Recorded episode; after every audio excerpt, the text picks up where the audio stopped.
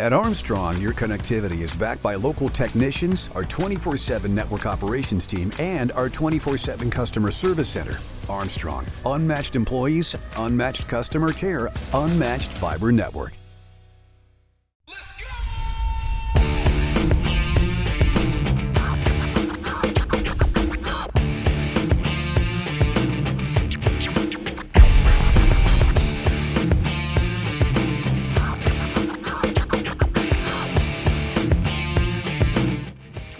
Street Scene Power Hour. You are here again with us, and we appreciate it.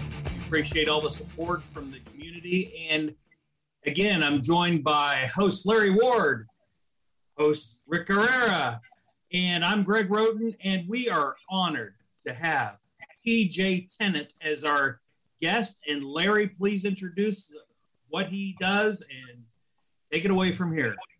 I'd like to welcome my friend TJ Tennent to Armstrong Street Scene Power Hour. TJ, welcome to the show. Thanks, Larry. I appreciate you guys inviting me. Man, I'll tell you, we are honored because it's tougher to get you than a $2 steak, man. I'll tell you that. We're just a little bit busy. you are. I'll tell you, let me give uh, our listeners and our viewers a little background on TJ Tennent and how we met. Every year, I, Roy Dykeman, the whole cast of characters from the motorcycle show would trek down to vintage motorcycle days. And uh, would, of course, uh, from time to time sit in on various seminars. You know, we always thought that we were smarter than the guys giving seminars, except when we came to this one seminar and it was about safety and tires and this and that. And we're like, oh, wow, man, listen to this guy. Let's see if we can throw him some curveballs. Well, I ended up giving him a damn t shirt because he was so good at it. and uh, he gave a great seminar that day. And I've been fortunate enough to have on several times on the motorcycle show. Uh, TJ Tennent is a chief engineer retired for Bridgestone tires. And that, of course, is anything that's got a hoop, whether it's a wheelbarrow tire or a motorcycle tire, airplanes, but mostly automobile tires. So we're going to talk to TJ a little bit about his background.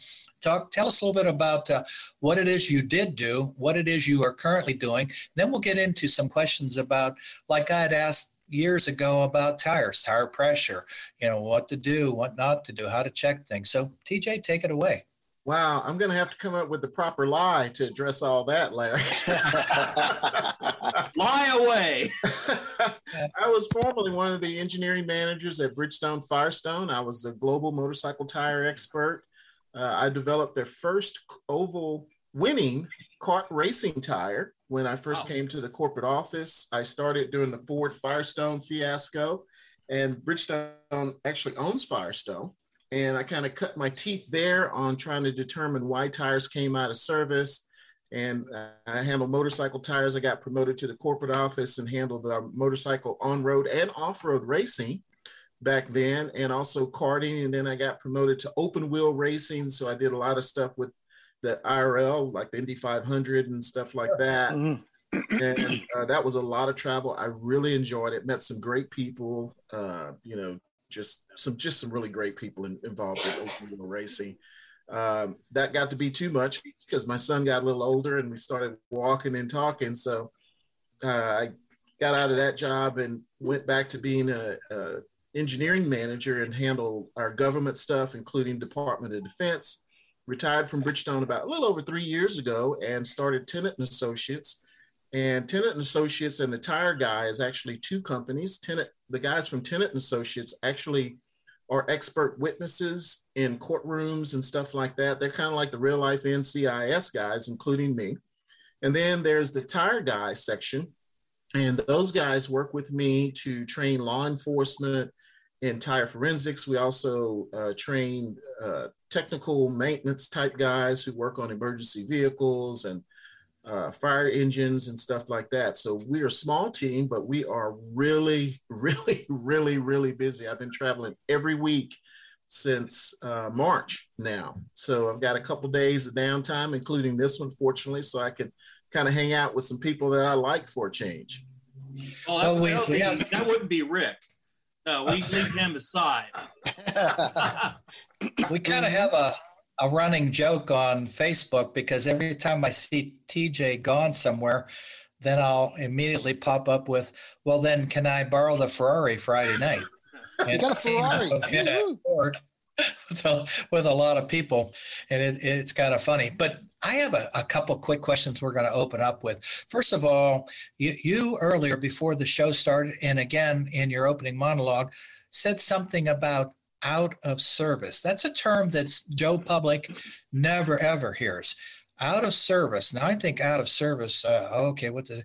Why don't you explain that term? And then I wanted to talk to you about uh, how close the motorcycle industry, tire wise, is becoming on on uh, road tires. So we'll open up with out of service. Tires that, that are out of service, uh, and that means exactly what it says. They're out of service, and they can be, become out of service due to aging, and or they could become out of service due to a puncture or an improper repair for whatever reason that tire is no longer operable on a vehicle, we would consider that out of service. Now, that is a little bit different than a tire that, for instance, blows out. And that's an interesting word because the tire does literally blow out because it's higher air pressure on the inside of the tire than, than the regular atmospheric pressure. But uh, a lot of people say, "Hey, the tire blew out." That that is a general term, kind of an old term, and we've that's like the iPhone one, and we're on the iPhone 10 now. So the term mm-hmm. that I would really use if a tire becomes out of service would, would be tire disablement. And that is the standard term that's used in the tire industry and one of the terms that we teach law enforcement when they're working in accident or something like that to make sure that they don't come across as presenting themselves as a tire expert. Mm. I agree with that. And, you know, let's get into the tires just a little bit. On the sidewall, for the edification of, of our viewers and listeners, let's talk about the average numbers because I look at them when I buy motorcycle tires now. Uh, since I don't have a friend working at Bridgestone anymore. Uh, when I actually buy those motorcycle tires, uh, there are date codes on there, and you learn how to decipher them. But let's talk about the aspect ratio, the date codes. What are the normal things you're going to see on a car or a motorcycle tire that will help you determine if you still have good life left in those tires, even though they're new? Mm-hmm. They could be three or four years of sitting, you know, somewhere in a warehouse. Let, us talk first about the DOT date, which is it's, it's not a serial number. Some people mistakenly call that a serial number. It is not a unique identifier to that one single tire. uh, it, it basically tells someone like me the first two codes tell the plant that it's located. There's a book called Who Makes It Where that not only tells me what country, which is stamped on the sidewall, but it also tells me the city and state and sometimes the contact information which I may need if I'm working an accident case or some, or I'm just doing some general research. But the, the thing that most of you uh, laymen and civilians need to be cognizant of are the last four digits, and they're always numerical. Uh, they sh- there shouldn't be any alpha or uh, anything right. like that on the last four. If you, we're going to talk about the difference between seeing four and seeing three, but the last four digits the first two numbers would be the week that that tire is made. The last two numbers would be the year. So if it says 4621 as the last four numbers in that DOT, which is right there around the bead area, it'll start with the letters DOT and it'll be 11 to 13 digits, but the last four are important. So if it's got 4621, that was made in the 46th week of 2021. Now, Let's talk about if it's only get got three numbers at the end. I hope you never see those. If it's got 46.2, that was made in the 46th week of 2002. And that tire is really old. Now, there's no law in the US that says, hey, you have to pull a tire off and just get rid of it at a certain time. But there is a standard that's initiated, uh, I think by NHTSA or something like that, the National uh, uh, Highway and Traffic Administration, Safety Administration. And what that says is that after six years from the DOT date, the manufacturing date, then that tire should be removed and inspected internally and externally each year after that six year up until 10 years and then after 10 years it should be highly recommended and i must say highly recommended it be it be removed from service and that's the standard. And that DOT operates the same way on any street tire, whether it be motorcycle, passenger and light truck, commercial. Uh, if the tire's got a DOT on it, that's how it works, and that's what it means. Now, if you want to go to your local tire dealer and say, "Hey, I want to get a tire that's less than two years old," that can be difficult to do because the tires are manufactured and then they're in the manufacturer's warehouse and then they go to a distributor and, and then they go to a dealer and, and you know so typically you can get a tire if they rotate their stock appropriately between 18 months and two years old. Now most of the tire manufacturers if they have any tires at all in their warehouse that are 18 to 24 months old they actually scrap those tires. You can't get them. They just totally destroy them and so that way you are supposed to be able, if it's done right, get the, the newest tire or as close to its birth date as possible. Now, the, the question on these tires, uh, it, when they're sitting in a warehouse, you know, I've heard different things like, uh, especially on bicycle tires, like you want to keep them in a cooler climate away from the sunlight. Da, da, da, da, da. Any thoughts on that on car? Well, not so much car, but maybe a motorcycle or, or a bicycle tire. If, if you can keep them in the shade, that's a lot better. You don't want to store the motorcycle or the tires around any ozone emitting uh, equipment. Ozone emitting equipment could be an air conditioning unit or something like that if you can keep them out of direct sunlight. And I know people say, well, when I'm riding a motorcycle, I'm in direct sunlight. Yeah, you're right. But when the when the bike's not moving or not being operated, you want to try to keep it in the shade. You've probably seen uh, some people you go by pass by their house and they've got a, a, RV in their house and they got covers on the tires. That's why they've got those covers on the tires to prevent ozone. And what ozone does is cause crackings. Most people know it as dry rot on tires and uh, it creates that and makes it worse. And there's certain chemicals that they actually put in the tires to limit the amount of dry rot that you see on tires. And typically, there is no level of dry rot that I that I'm aware of that's ever caused a tire failure. It's usually cosmetic, meaning it's just visual. But if you do have a, a, high level of ozone for, for the retail side, it's one through three, with three being the worst. On the engineering side, it's one through five, with five being the worst. Then most of the tire manufacturers, if you say something about it, you take it to your local authorized tire dealer, and they will prorate you into a new set of tires, usually with no question. Let's talk about under and over inflation. They both have an effect on the tire that's uh, negative. Uh, I've seen a lot of people, especially when you're traveling to Florida and uh, the ambient temperatures might be 100 degrees and they got underinflated tires and they blow, you know, or something like that. So, talk about uh, the importance of correct inflation and what happens if you under or over. Okay, let's talk about correct inflation first. Um, when you look at, open your driver's side door, there's a little placard in that door sill that tells you a lot of information about your tires, your wheels. Sure. It tells you the size tire. It tells you the recommended air pressure. And that's important to try to follow that if you have the same size and category as what came as original equipment. Now, if you change tires, you got the same size, but it's a different different main, uh, construction. Say, for instance, if the tire that came on the vehicle was a P 235 75 16, and that's on a pickup truck, and you decide to go with an LT 235 75 16, that will, and I must say that, that will require a different air pressure than what's on the door placard. Doesn't matter if it's the same size, it's a different construction.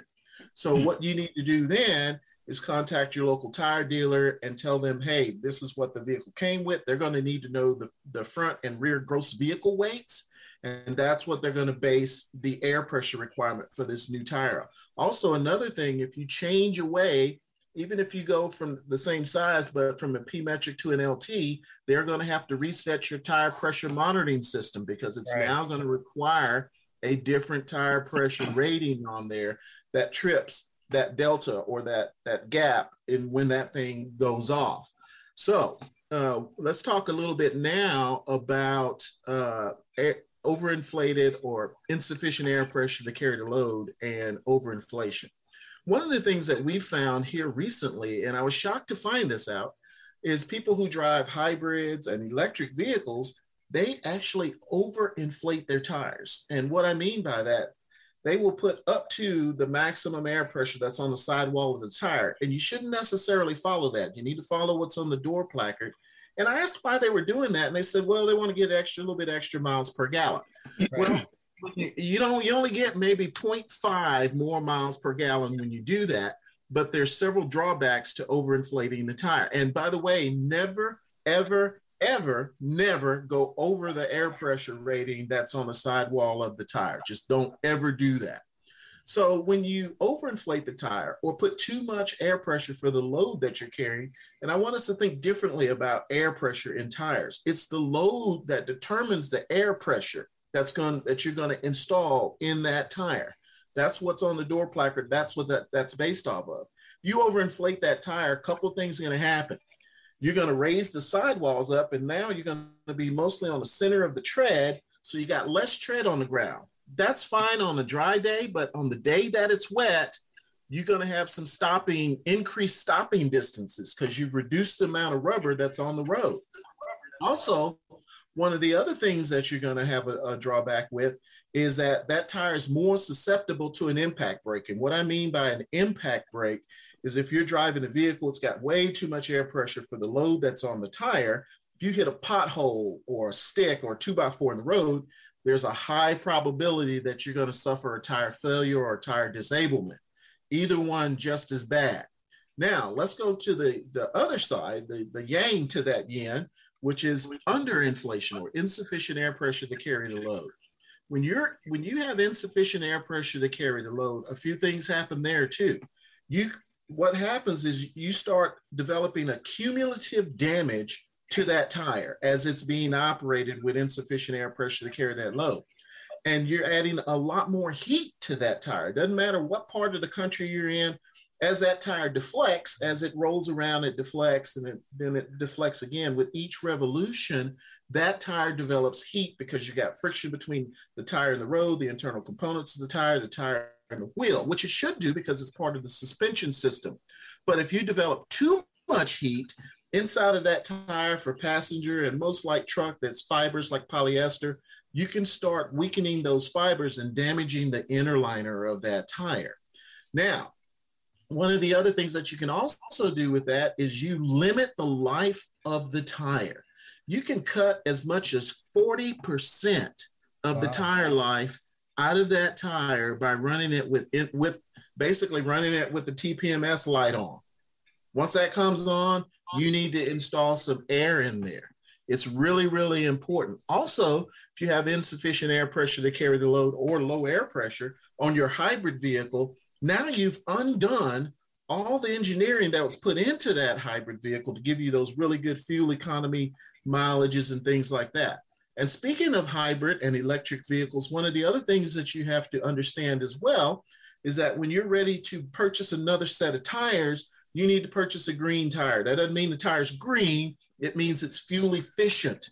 If you replace that, that fuel efficient tire that came on that vehicle with a conventional tire of the same size, you're going to have a higher level of rolling resistance. And that's also going to limit your fuel economy. So it's really important to go back with a fuel efficient tire on a hybrid vehicle or an electric vehicle. When do you okay, check your when do you check your uh, tire pressure? You should you check, check, it cold tire. or hot. You should check it always cold. Uh, if you're out there on the road, you need to park it for at least an hour and then check it and then apply the amount of air pressure that's needed according to the door placard if you've got the same type tires what came on there. One of the things mm-hmm. that I recommend, and this used to happen in my home state of Louisiana, guys would put big uh, flotation tires and things like that on their vehicles, and they call and say, "Hey, TJ, how much air pressure do I need to put in here?" I recommended they get one of those little stencil thing and put a label over the door placard. So even if they took it to a third party to have that tire worked on, you could tell mm-hmm. them, hey, the door placard's wrong because this is a different tire, but I've got some uh, little labels in there of what the front and rear air pressure should be. But all tires, passenger, light truck, motorcycle, actually all tires lose pressure every month. And if you looked at a tire under a microscope, it is porous. It looks like a sponge you get a lot of air leakage through the where the tire seals on the B, the, the, the valve and things like that. Uh, but for passenger, light truck, and motorcycle, you're going to lose about one psi per month. For commercial truck tires, you're going to lose anywhere from one and a half, probably two psi per month. Now, this time of the year, there's something else you need to think about because it may be really cold at night and you get up in the morning and your TPS lights on. You're like, what the crap, man? What happens is for every 10 psi up or down, you will lose or gain one psi of air pressure. So if it's hotter by 10 degrees, you're going to gain one psi. If it's colder, by for every 10 degrees colder, you're going to lose one psi. And that's why sometimes you can get up in the morning, your TPSI, TPMS lights on you. By the time you get to work, the lights off, and you're like, what's that about? Well, the tire mm-hmm. actually heated up and the air pressure increased due to the friction of the tire and internal components. Should you do anything about it? Like when uh, tire pressure goes up or what? Anytime your TPMS lights on, you need to make an adjustment to your tire pressure. You may mm-hmm. not be able to make it that morning because you're late for work or something like that, like my wife always is. But anyway, uh, we'll send her a copy of this show, Greg. no, I, I ban her from watching any, any series that I'm on. Uh-huh. As soon as you get an opportunity, you need to adjust the air pressure. And you know, one question I get about that: What if it's 70 degrees in my garage and 30 degrees outside? It doesn't matter adjust your air pressure accordingly so that TPMS lights on. Also, you never, you never want to wait to put air in your tire till your TPMS light comes on because anytime a tire gets 20% or lower with insufficient air pressure to carry the load, you're doing a cumulative damage and the, the tires don't repair themselves. So over time, you could develop a tire failure, and someone like me could come out and look at that tire if you're getting sued or you're suing somebody and actually tell that you ran the tire for uh, a sufficient amount of time to do enough damage to make that tire become disabled or failed. So every month, you want to check that air pressure to make sure that you've got the right air pressure in that vehicle. If you can, never, ever, never wait until that TPMS light comes on. How about when we get to like classic cars and we set them all winter and then all of a sudden they're flat spotted? Is that the tires shot or what? You know, usually we run no. them. Okay. That's a great question. What you mm-hmm. can do is you can put the tire, the vehicle up on blocks, or go ahead and put. If you're not going to be operating the vehicle for any time, put maximum air pressure in it, whatever on the sidewall of the tire, and then move it every few months or so, so it's not sitting on that spot. Because you can actually okay. develop a permanent flat spot in that tire. One of the like the old bias ply tires, right? Like the old bias ply. And sometimes uh, if you've got one of the modern tires and you've got a vehicle that sets in the winter, up north, they usually have a winter, t- a winter vehicle and a summer vehicle or mm-hmm. regular temperature vehicle. If it's a high performance vehicle, if it's got a V rated or H rated or higher speed rating on there, you have rayon body plies in there and it will develop a flat spot. You see that a lot in police pursuit vehicles where when it's cold, they get a thump until the tire warms up and then that goes away. That's because of that rayon uh, cap ply that's on there. And what that does is hold the vehicle. It doesn't let centrifugal force allow that tire to grow in the center at higher speeds. It keeps it where the, the contact patch of the tread on the ground remains the same, whether you're going or similar, whether you're going 30 miles an hour or 130 miles an hour. You know, I have to jump in here real quick. You know, there's obviously so much forensics to tires. I mean, you didn't realize we were the ones that go to the shop, say, I need a set of tires, put them on, pay the money, and we're done. TJ here is the one checking those tires when something happens. And, you know, there's a lot of stuff that does happen to these tires. Um, I just had, you know, I'm sorry to jump in here real quick, but, you know, I've got like these many questions. And I had to get I had to get one in at least because I think Larry and Rick are going to take up the rest of the time. Uh, He's really TJ. You're really interesting. I've never, uh, uh never that's unbelievable. All this stuff. You know, yeah. Remember back? I remember when I was younger that you know when you're younger couldn't afford tires, retreads. Your thoughts on retreaded tires because I've had my experiences with them, and if you go down a road and you see a truck that's the tires peeled off. How about that? Are they safer now than they used to be? Are they better technology or is it a no go completely? God, yes, they're much, much safer. As a matter of fact, they're almost, I would, I would venture to say they're as good they're about as 90, literally 99% as good as a virgin tire. Still, wow, no one uh, puts retreaded tires on the steer of a commercial truck, which is where most retreads are now in the United right. States. In Canada and, and South America, that's a little different. but, but when you see those pieces of tread on the side of the road, the majority of those pieces are from virgin tires, not retreads. And oh, you can tell the difference. Oh, yeah. Yes, the way that you can tell the difference is that if the steel is still tapped, attached, usually on the edges, on each oh, edge okay. of that piece, you can see the steel uh, pieces there, yeah, then that's a virgin tire. If it's just rubber and there are no steel belts attached to it, it is a retread. You will find that very rarely will you ever see just a retread tread that's on the side of the road. And that's because most people still have those misnomers thinking yeah. if I got retreads, I really got to check them because these suckers will blow out or something. Yeah. But when they have a new virgin tire, they tend to not pay as much attention to maintenance on that tire. And uh, sometimes that's what happens the tire blows out. Or what I found a lot in the commercial truck tire market, because those tires are slightly different because you have a steer, and then you have drive, and then you have trailer tires they put a steer tire on and it may be the same brand, same name, same size, mm-hmm. but where you run into issues in the commercial market is that it's a different load rating. So they may save 50 to $100 instead of putting an L, which is the maximum load carrying capacity in a particular size. They put a J on there. They think it's not that big a deal and I saved 150 bucks. But the poss- then the possibility of that tire being overloaded is very high and we found through our series in courts and lawsuits and things like that on the commercial market, most of the time when they steer tires blown out with a commercial truck tire, that's what we found in, in our lawsuits that we've handled for attorneys, uh, that they put the wrong load range on there and that tire wasn't able to handle the load. And that's pretty much cut and dried. And part of the problem is doing some of that research with commercial truck tires going – not necessarily to the tire stores, but to uh, the, the fleet service areas, they don't realize that there's they see these three or four, as much as five different load ranges for the same size, make, and model tire. They don't, they really don't take that very seriously, and it can result often in the death of the truck driver, or most of the time it's the the steer tire on the driver's side that's going to pull him into oncoming traffic on the other side and maybe that driver is not doesn't become deceased but the person that they run into does. And one of the things that we we're able to do now and we actually teach law enforcement this is how to tell what why the tire failed when the vehicle is totally burned up.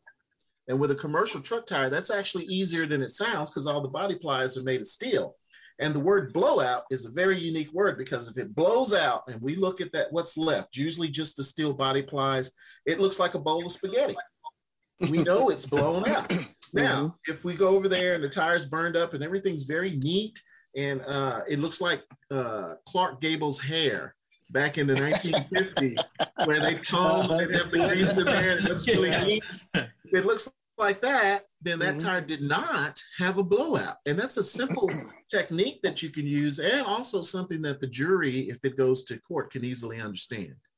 Wow, amazing. The two, two if I could, uh, real quick, I've got two questions, and one will lead into the other. I'll turn it over to Rick and Greg. Uh, the two questions I have is let's talk about tread depth and how air pressure and ambient temperature and the distance you drive affects that. And then we'll slide right into tread wear, which okay. was important to me when I ran autocross. Yeah. Okay. Usually with an original equipment tire on passenger and, and light truck, they come with a slightly lower tread depth. So say for instance, you have tire X and it comes on your Toyota Camry, that original equipment tire will come with less tread depth, usually about 10, 30 seconds. Then you see the tire with the same name and everything in the store. It's got the road, it got all the bells and whistles, and it's got 11 or 12, 30 seconds. Well, why is that true? And it's even got a mileage warranty. Well, one of the things that uh, for original equipment tires is very rarely do you get a mileage warranty on an original equipment tire. So you may have a Toyota Camry or a Honda or whatever, Nissan, and the original equipment tire got 20,000 miles. And you're like, what the freaking crap? Uh, so you call, you know, Toyota or Nissan or whoever, you say, look, this tire got 20,000 miles. That is not acceptable. What they're going to say is, well, that tire was made by Bridgestone. You need to call them or Michelin or Goodyear, or whoever. Then you call the tire manufacturer. What they don't tell you when you purchase that brand new vehicle is that the specifications on that tire, and they'll usually have two or more vendors that furnish tires, are set not by the tire manufacturer, but by the automobile manufacturer.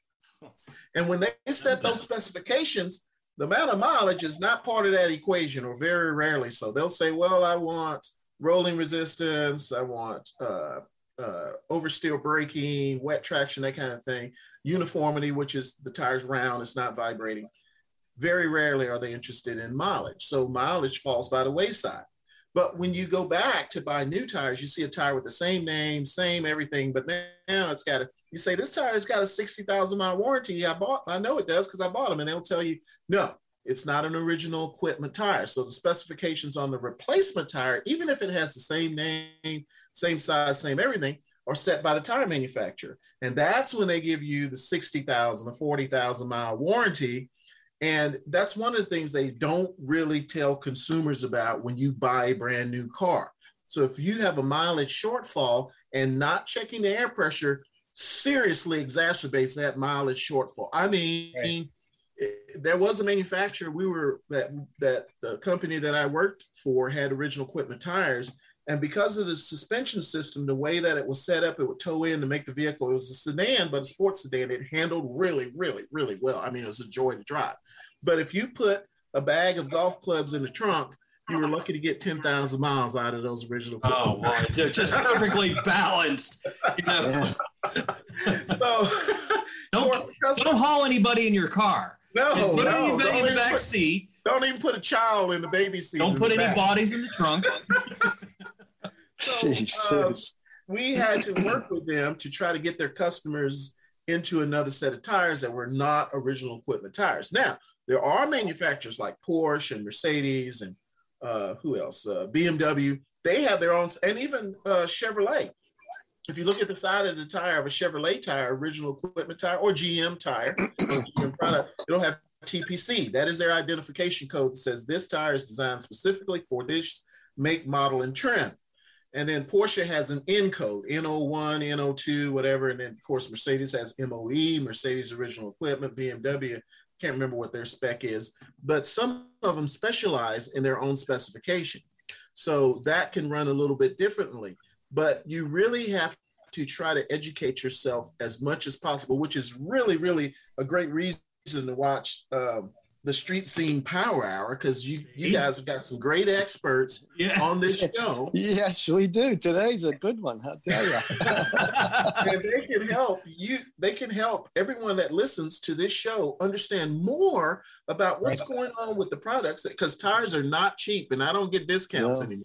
So I definitely. And one, one thing I want to tell everyone before we get off the air I need everyone that's within earshot of this show to check the air pressure in their daggum temporary spare. Oh, something you forget. And yeah. something I've forgotten when I've gotten a flat and you're out in the middle of nowhere and you pull the spare out and it's flat. And it's like, how stupid am I for not checking that while yeah. I change the oil or something? Uh-huh. Nobody checks their temporary spare, and then you have a flat, and you put a flat tire on to replace the flat tire that's taken off. Like uh-huh. which which rim do I want to tear up the worst? My nice aluminum rims or my donut spare wheel? Because both tires are flat. on the uh, tread depth, uh, TJ, how much tread depth? How much? W- w- I used to remember what it was. A sixteenth of an inch would wear off every like thousand miles, some, something like that. Can you can you share with that, and then go to the tread wear, uh, that number and what that means? It depends. Tread wear, the amount of miles per thirty second is what you're referring to. A lot of the second, commercial yeah. guys use that calculation to determine how many how much mileage they're getting per 30 second and, and that's important if you drive a commercial vehicle because uh, a lot of times people mistakenly look at, well, this tire's got in a commercial application, it's got 18, 30 seconds. This one's got 12. I'm going to buy the one with 18. Well, the one with 18 may only get 5,000 miles per 30 second, but with the one with 12 may get 16,000 miles per 30 second. So you could actually lose money by buying the tire with the deeper tread depth. Also, a lot of people don't understand when their tires are worn out. You've got a tread wear bar in between the grooves on every tire, every tire that's got a DOT code on it. Right. And uh, with passenger and light truck, that uh, bar is at 230 seconds. Now, one of the things I want you to understand is that when you've got a tire, if it doesn't wear evenly, say you've got three grooves in that tire, and you check each groove, and this one's got 630 seconds, this one's got four, and this one's got two, that tire's then worn out. So it goes by the fastest wearing groove on that tire. And if you got one of those grooves that's at 232nd, it is done. No yeah. más trabajo, listo for that product. It's done. so even if you got six thirty seconds on one side, when one side gets to two, it's over. Kiss the baby, tell everybody you're closing shop. You get a new tire on it. And wouldn't that tell you, you know, am I right with this too? Um, normally, if you've got uneven wear like that, you've either got uh, suspension problems or your car's way out of alignment and cupping and you know all that stuff on the tires. Yeah, and, and looking when you look at your tires, that's a good thing to do too. Is visually, I say you all you use all five senses to tell what's wrong with a tire. You can hear air seeping what with sound. You got to look at it. You got to touch it to see what type of wear, whether it's getting feather edge wear. You can even smell a tire. I've had people who said, "Hey, a tire was bad, but they had the tire laying in antifreeze or some type of petroleum product." Like food. You know, you smell it, you touch it. You can even taste them every time.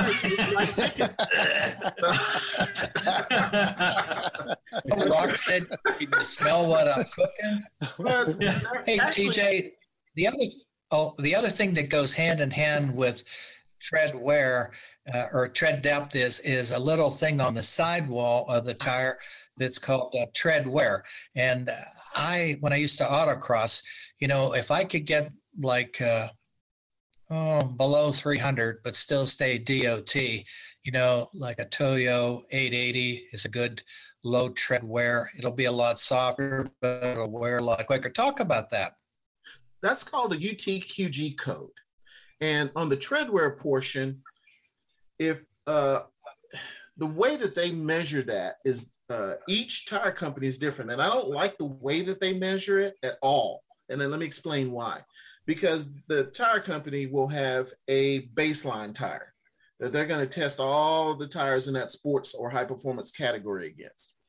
And if your tire wears half as much or, or, or twice as fast as the baseline tire, then yours, say if the baseline tire's got a 400 tread wear code on it, and your tire wears twice as fast, it's going to have a 200 for tread wear. So you're right. The lower it is, the closer it is to 200, the higher the performance of that tire is going to be, but the less tread wear you're going to get out of it. Exactly. Now, if right. it's approaching 400, that means it's probably going to be more a touring type aspect tire. A rock. But, and it's going to get equal to or better than the tread wear rating on the uh, baseline or the test tire. The problem that I have with that is everybody does not use the same baseline tire to test. Um, so you can take two tires, but one from one manufacturer, one from the other, both of them ultra high performance, and both of them say 200, and they don't mean they may not mean anything even close to to the 200 market. Because one used one tire to, taste test as a baseline and one company used the other and they don't say what tire they used. And so that's why i don't really like that. And that was the, the us government getting involved and trying to make trying to make it easier for consumers to understand tread wear on tires and they just totally jacked that up. It, i'm just going to say that's not there. easier. Yeah it's not easier. So one of one of the, the places i go is and i'm not trying to advertise for them. I'm just going to say there's a website that I can go to, and it's the largest online tire re, uh, retailer, and they do a really, really, really, really good job of um, of comparing tires from different companies and different categories. They just do a great job. As a matter of fact, they're so good. Most of the technical service or the customer service people from all the tire companies use their website. They don't even use their, their own. we can probably take a guess what it is without saying it. So, yes. uh, yeah, we won't say that, but we know kind of what it is. For, yeah. You know, you know modern modern motorcycle tires. This is my last question, and because I, I, want to make sure the guys get get enough time. But modern motorcycle tires, as as we start coming forward in the evolution of them, uh, going from a single compound to now two and three CT compounds, where hard in the center and progressively softer on the inside. Well, what's your thought on that versus just buying a tire that has the tread wear that you want? You know, it's really important. Motorcycling is really, really important to get the right tire for the motorcycle that you're riding.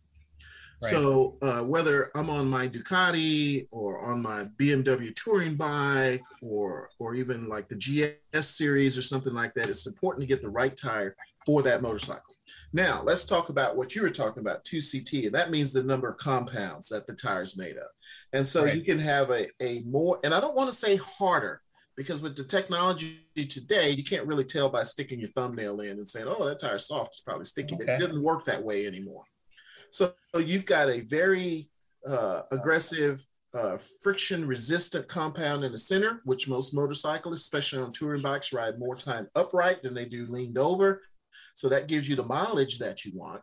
And then you may have a, a separate compound at the in the in the intermediately across the tread from the center to the shoulder that gives you a little bit more aggressive, a stickier compound right. for kind of going into curves. And then if you really want to almost drag a knee on a big touring bike or even a sport bike, it gives you a very aggressive uh, compound that wears very quickly.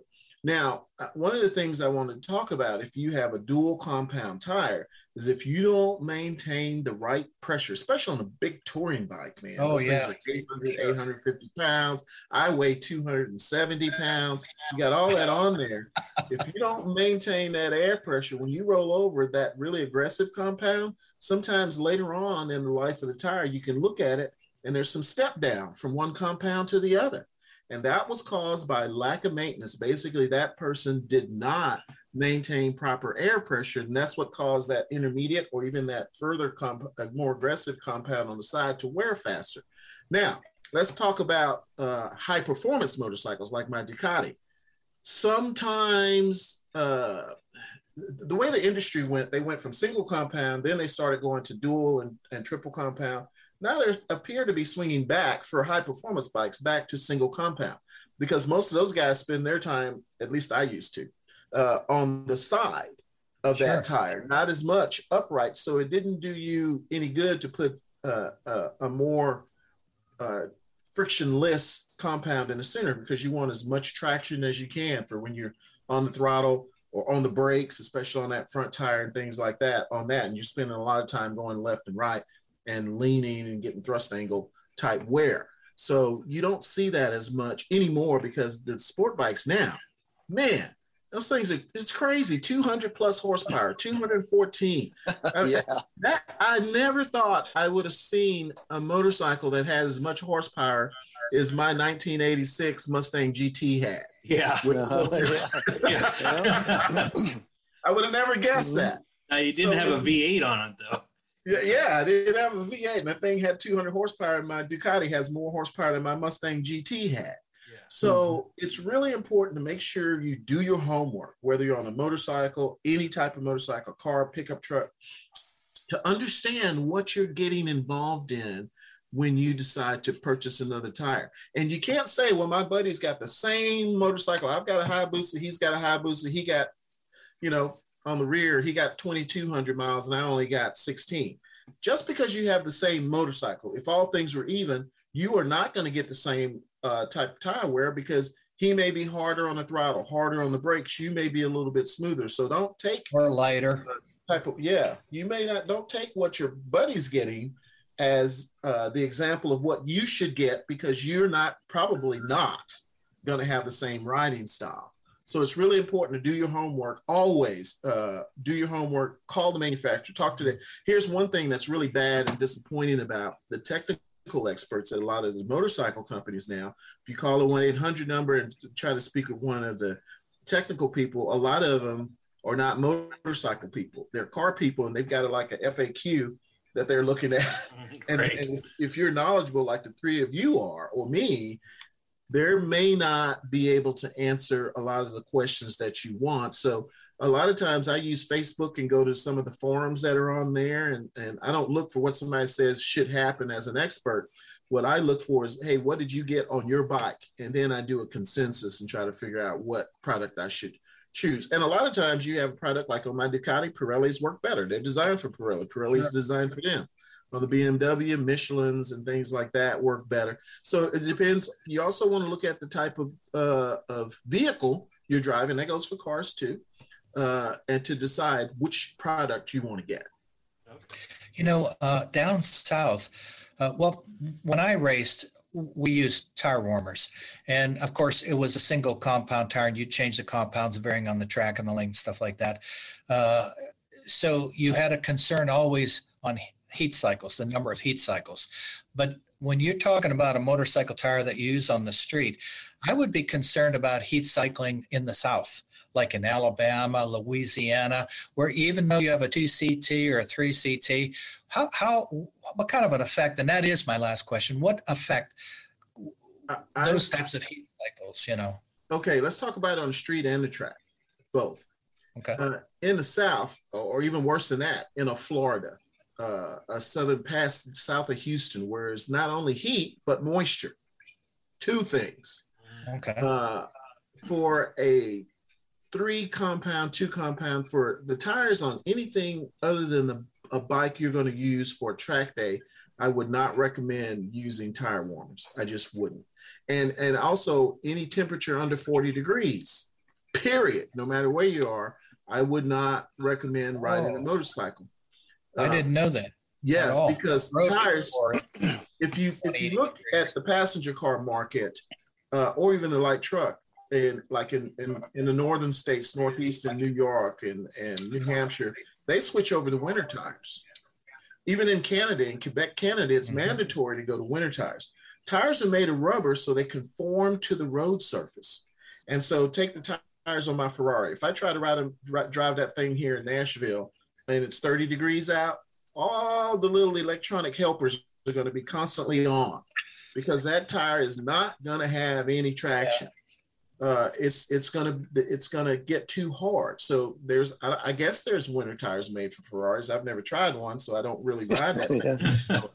what which Ferrari you got there, TJ? I got a 360 Modena F1 Spider. Oh, okay. Yeah. Mm-hmm. So uh, I don't know what that is, but it sounds fast it is, and it's really cool. it's just, it's just fun. I don't really drive it fast. My son likes to go downtown with the top down and act like a movie star. But tell them, tell them to pay for it when something breaks. Okay. Yeah. so uh, they switched to winter tires. So most manufacturers do not, and I want you to understand this clearly, do not sell or ship motorcycles tires to Canada in the winter because if if you're just holding that in your hand, or even an ultra high performance automobile tire, you drop it, it will crack just like ice. Ew, uh-huh. so, really? Yeah. Yeah. so an all season tire works really efficiently between 40 and probably 80 or 90 degrees. And then an ultra high performance tire, like what's on my Ferrari, with a Y speed rating or bracketed Y speed rating, which means for speeds over 186 miles an hour, that tire works great in the summer as it gets cold, you think something's wrong with the tires because they the rubber doesn't conform to the road surface as well. So with motorcycles, motorcycles are basically ultra high performance tires with the compounds that they use compared to automotive street tires. So in 40 degrees or less, you're taking a serious, serious, serious chance on a motorcycle. I've ridden my bike in the four in at 25 degree weather. Oh, you're, you're, scaring me, brother. You're scaring me. You got to get the thing. You know, back then you had to leave the last week of February. But a real concern is that Rick has been driving on those old Firestone tires that blew out and had tons of losses. Rick, you want to talk oh, Wait a minute. Yeah, the, uh, the uh, yeah, I remember getting those replaced on my uh, my old Explorer. They called yeah. me in and they kept calling me, "Get these Firestone tires in." I think they were the what were they? The Wilderness back. Wilderness ATX is on those. Oh, oh my God! It was the they wanted rid of those hundreds, and they had a few. yeah. Hey, I just I just got some Goodyear comfort uh, comfort tires on mine yesterday. Comfort drive tires, all four. I don't know how good those are, but uh, they recommended them. All the tire manufacturers today do a really, really good job. Everybody learned a lot from the Ford, mm-hmm. uh, the, the Ford Firestone fiasco back in the uh, early 80s, late 90s. And that was kind of a test tube for all tire manufacturers to understand what you could and couldn't do. Uh, with Ford saying, ah, you know, the soccer moms in the era of the soccer moms uh, saying, hey, this thing rides like a truck well, maybe because it's on a truck chassis. saying, well, you can, yeah, mm-hmm. you can lower the tire pressure about 20% and it'll be fine. Yeah, it'll be fine, but the tires are going to blow out. And then yeah. Firestone learning a lot about having tires that would last due to compounding 80, 90,000 miles, but the casing of the tire wouldn't hold up as well. So there's always some trade off there. When you're talking tire mileage up to like 70, 80,000 miles, are you losing anything? You losing any comfort with that? You're not going to lose comfort, but you're going to suffer big time on wet traction yeah. and handling. Mm-hmm. Big, big, okay. stupid, crazy loss on wet traction. Uh, because that technology doesn't exist today. Of course, there's a lot of new technologies like Michelin's got the Tweel, which is the airless tire. Goodyear has theirs. Bridgestone has theirs. But the problem with that tire, because there's no air in it, you can't adjust it to the load that you're carrying. So Polaris is using those airless tires on a lot of their uh, ATVs and and uh, SUVs and stuff. What do they put in them? What, what are they putting in them besides air? That, uh, There's no gas. air in them. There's like a, a waffle type uh, yeah, plastic was, or rubber that's in between. I was going to ask you about those tires. Is that the tire of the future? I see like those big earth movers have them, and I've yeah, seen Mercedes had them on a few of their cars. They did, uh, mm-hmm. but they're still working on that technology so that uh, you notice they'll never probably be in like a pickup truck because because a pickup truck is a pickup truck. They're going to assume somebody's mm-hmm. going to haul a load or tow a trailer or something like that, and you can't adjust that tire to that significantly different load that would okay. be applied to it if you put something in the bed or or uh, towed a trailer or fifth wheel or something like that. They're still developing that technology. I'm not there yet uh, as mm-hmm. far as uh, I mean, if it's on an ATV or something like that, off road, and also you got to take speed in consideration because that adds a lot of friction and heat to that tire too. Then you can't adjust for higher speeds. So uh, the technology is still developing. I'm always excited to see new tire technology or vehicle technology. As a matter of fact, we're, we're going to be doing um, uh, some training for some technicians who work on fire apparatus, and there's several, believe it or not, hybrid fire trucks, ladder trucks and things out there. And with uh, uh, an electric vehicle, you need to think about some of the technology in that because these things have instant torque.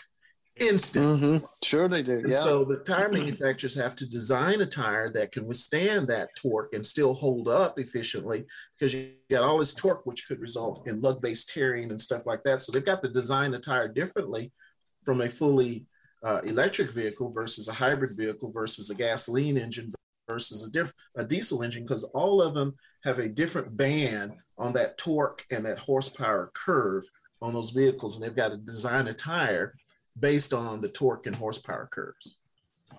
Are you a consultant at all? Do you go like to uh, truck companies and consult them on stuff, and they hire oh, you? Yes, we always get calls mm-hmm. from big fleets, and mm-hmm. most of the time they just want to be educated and uh, we spent a couple days there looking at their fleets and some of them a lot of what some of the things that we've been getting asked about now is they've got size proliferation in their fleet meaning they got all these different sizes and they don't have enough warehouse space to keep all these different sizes and types of vehicles of tires so what can we do and then we consult them on types of vehicles to purchase on future and, and vehicle life cycles and things like that, especially in government fleets, because they don't have a lot of money.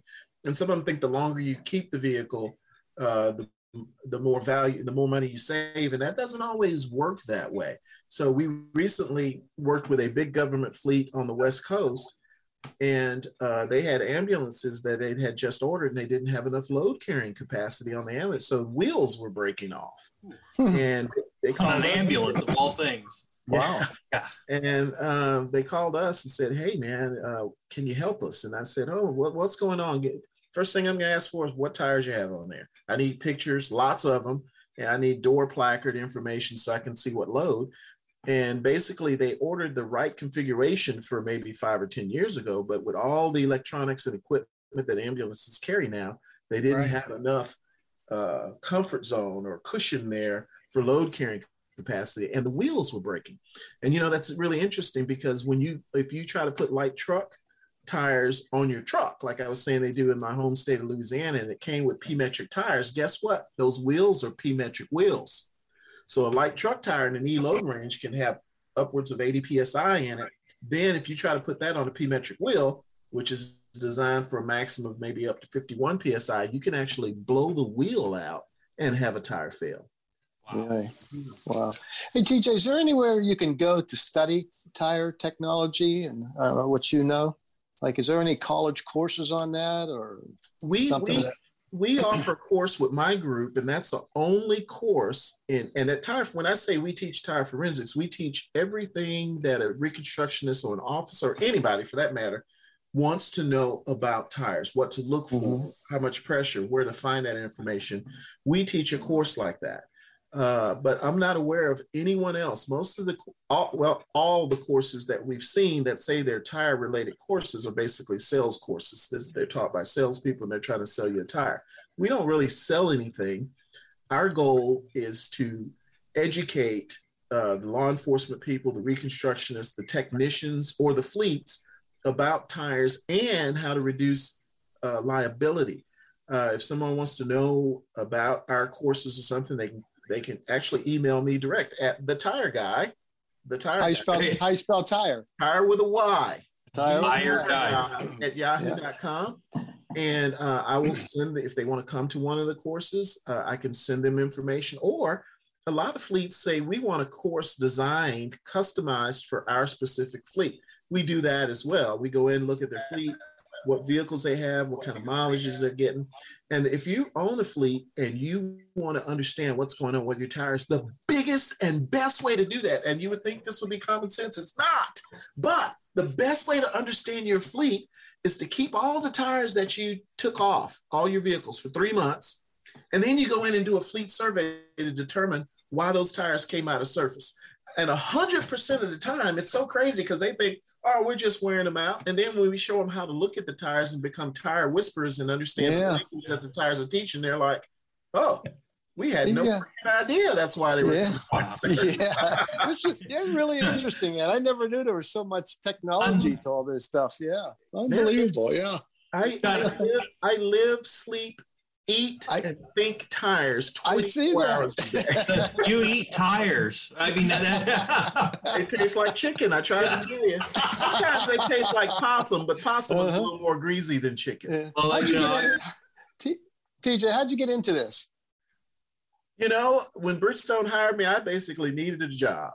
Uh-huh. And uh, I didn't know what I was getting, and I got into it, and I I loved it. And you know, tires and what we do at Tennent Associates isn't a job for me and the people that I work with. It defines who I am, TJ Tennent, as a person. Uh, you know, I've had people at some of our seminars and training sessions, they see me giggling, I'm running around, I'm having fun. And they're thinking, I've never seen somebody so passionate about. Yeah, I tell you, you are. I, I don't know if it's passion. I just think I was born and bred to do what I do, whether I'm in the courtroom, whether I'm training, whether I'm doing a keynote, it doesn't matter. I relate everything to who TJ Tennant is. And actually, the my trademark, the tire guy, this is Ron Flat, R O N N F L A T T. So uh, people would see me in the airport and they say, oh, "Okay, I got that, that's the tire guy." They sometimes they wouldn't know my name. They say, "Oh, you're the tire guy."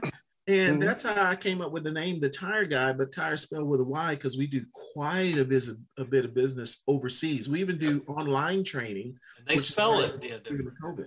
Yeah, they spell it with a Y the, over there. With the, the, English, yeah. Yeah. But anytime you, you have someone who professes to be an expert or something like that, even when we do our presentations, they're not our presentations. The presentations belong to whoever we are designing them for. And every presentation we do is different because they're all customized. So in when we do a presentation, if someone asks a question and it's in the back of the presentation, most presenters will say, "Oh, just hold on to that thought." No, we go there. We go there right then because it's for you. It's designed mm-hmm. for you. And if I'm not doing something like that and giving you what you need, uh, I'm not doing my job. And if I'm not passionate and having fun talking about tires, why should you be interested? Mm-hmm. well, you, you know what?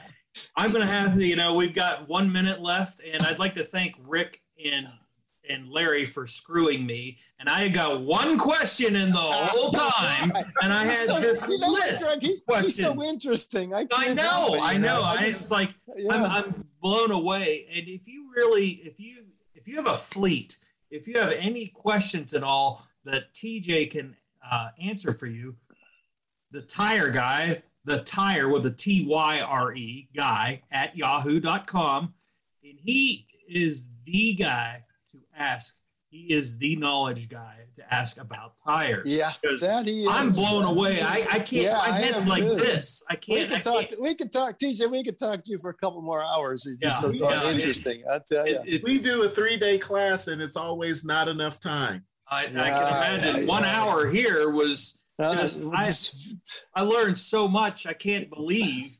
And if you think of tire forensics, if you're going out and buying a tire, you think it's just a tire, you need to talk to TJ Tennent and he will say it's not just a tire, it is the tire, and this is why. So, mm-hmm. but you know, I'd like to, TJ, it's been an honor having you. We'd love to have you. Yes, back. it has. Yes, love to has. have you back and start. Uh, maybe I'll maybe I'll make up some questions, and I won't invite these two guys to join me because all they took up the whole time. I'm so sorry. I, am going to keep my questions for you, and thank you so much for joining us.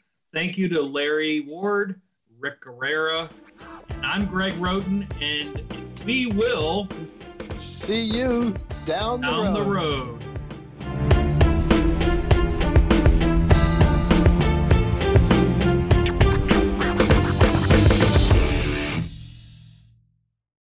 When it comes to internet service, you get it all with Zoom from Armstrong. There's unlimited data for unlimited downloads, low latency for seamless streaming and gaming, plus an unmatched fiber network for speeds that can't be beat. Find out for yourself. Go to armstrongonewire.com/zoom and get high-speed internet for as low as $34.95 a month. No contracts, no hidden fees. Just internet made easy. That's Zoom Internet from Armstrong.